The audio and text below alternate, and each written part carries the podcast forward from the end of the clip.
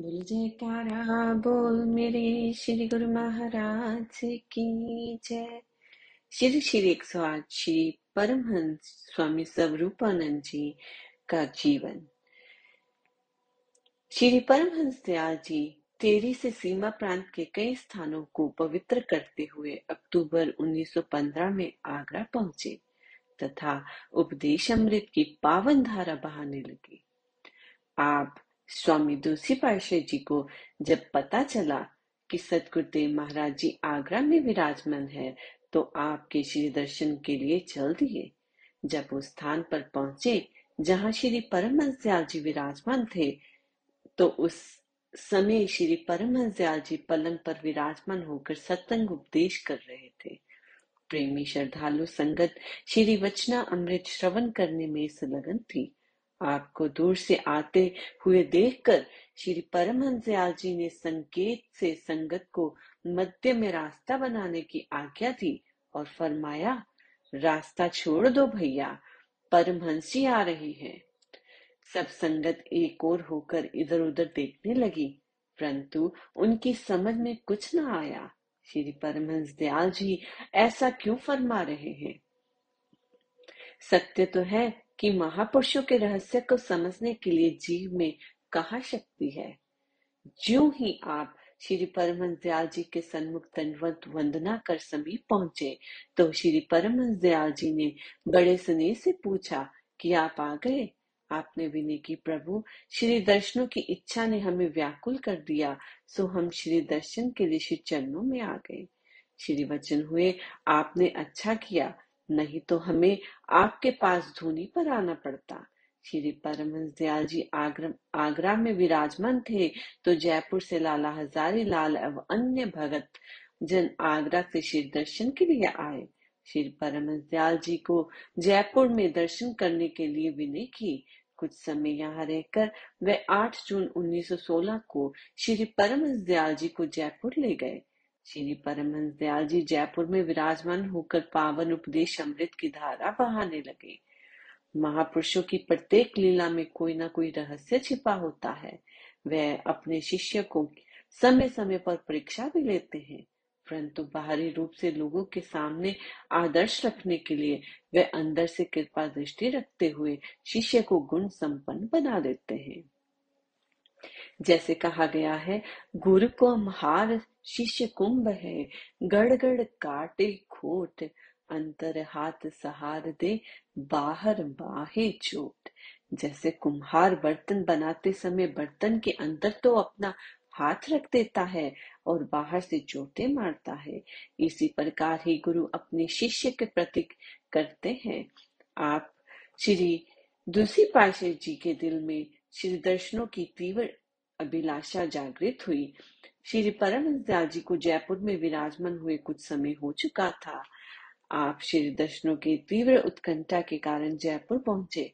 वहाँ श्री परमहंस दयाल जी की मौज कुछ ऐसी हुई कि जो ही आपने श्री दर्शन किए, अभी आप दंडवत प्रणाम करके बैठने भी ना पाए थे कि आज्ञा हुई, तुरंत लौट जाओ। श्री आज्ञा पाते ही आप खड़े खड़े लौट आए। उस समय की दशा का वर्णन नहीं किया जा सकता। उधर ये आज्ञा फरमाई जा रही थी कि एकदम लौट जाओ। इधर अपने नेत्रों में पानी भर आया परंतु किसी से कुछ कहा नहीं। अंदर ही पी गए।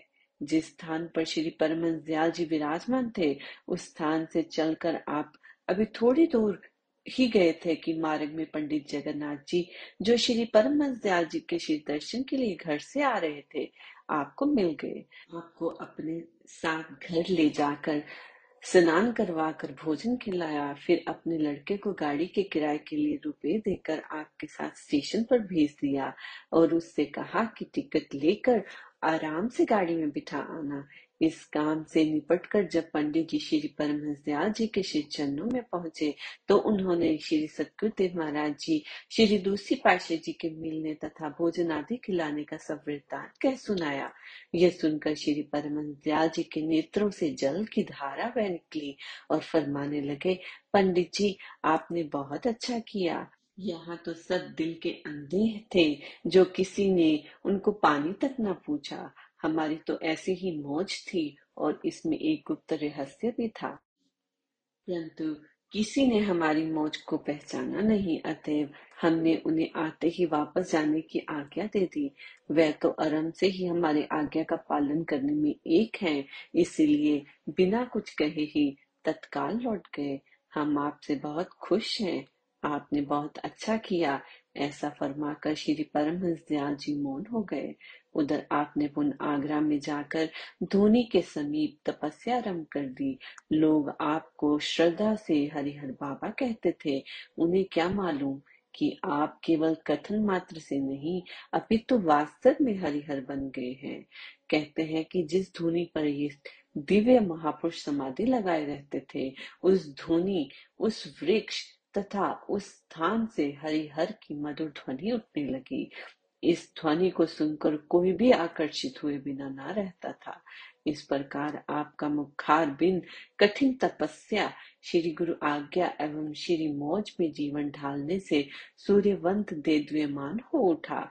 वैसे तो आप बाल्यकाल से ही साधु प्रकृति के थे, फिर भी आपने सन 1904 में गुरु दीक्षा प्राप्त करके सन 1907 तक पहाड़ों की कंदराओं में तीन वर्ष तक तपस्या की। उन्नीस सौ सात ईस्वी से परमज्याल जी श्री पहली पाशे जी से साधु वेश प्राप्त कर उनकी श्री आज्ञा अनुसार 1907 से 1917 तक 10 वर्ष निरंतर आगरा में कठिन योग साधना में लीन रहकर लक्ष्य को प्राप्त किया। अब साधना लोक संग्रह अर्थात जन कल्याण हेतु की गई थी। उसके फलीभूत होने का समय निकट आ गया। सन 1917 में श्री परमहंस दयाल जी ने आपको हर प्रकार से सर्वगुण संपन्न जानकर एक सेवक को आगरा भेजकर अपने पास टेरी बुलवा लिया। दस दस वर्ष की कठिन योग साधना से आपका स्थूल शरीर कुछ सुकोमल हो गया, परंतु आपके चमकते हुए मुखमंडल पर कोई भी एक टक ना निहार सकता था। आपके परीक्षण से श्री परम दयाल जी अति प्रसन्न हुए, क्योंकि जिस अमर ज्योति का उपदेश आपने देश विदेश के कोने कोने तक फैलाना था। मोह ममता की गहरी नींद में सोए हुए जीवों को जगाना था तथा अज्ञानता में भटकते हुए जीवों को सन्मार्ग पर लगाना था। वह सब काम आपके लिए सरल हो गए थे। तेरी में कुछ दिन श्री परमहंस दयाल जी ने आपको अपने पास रखा और भगत जनों से आपकी सेवा करवाई तथा बाद में सत्संग का कार्य भी करवाने लगे। बाहर से जो भी संगतें श्री परमहंस दयाल जी के दर्शनों के लिए आती तो श्री परमहंस दयाल जी आपको ही सत्संग उपदेश के लिए फरमाते। सब संगतें आपकी मधुर वाणी में अमृत प्रवचन सुनकर कृत्य कृत्य हो जाती।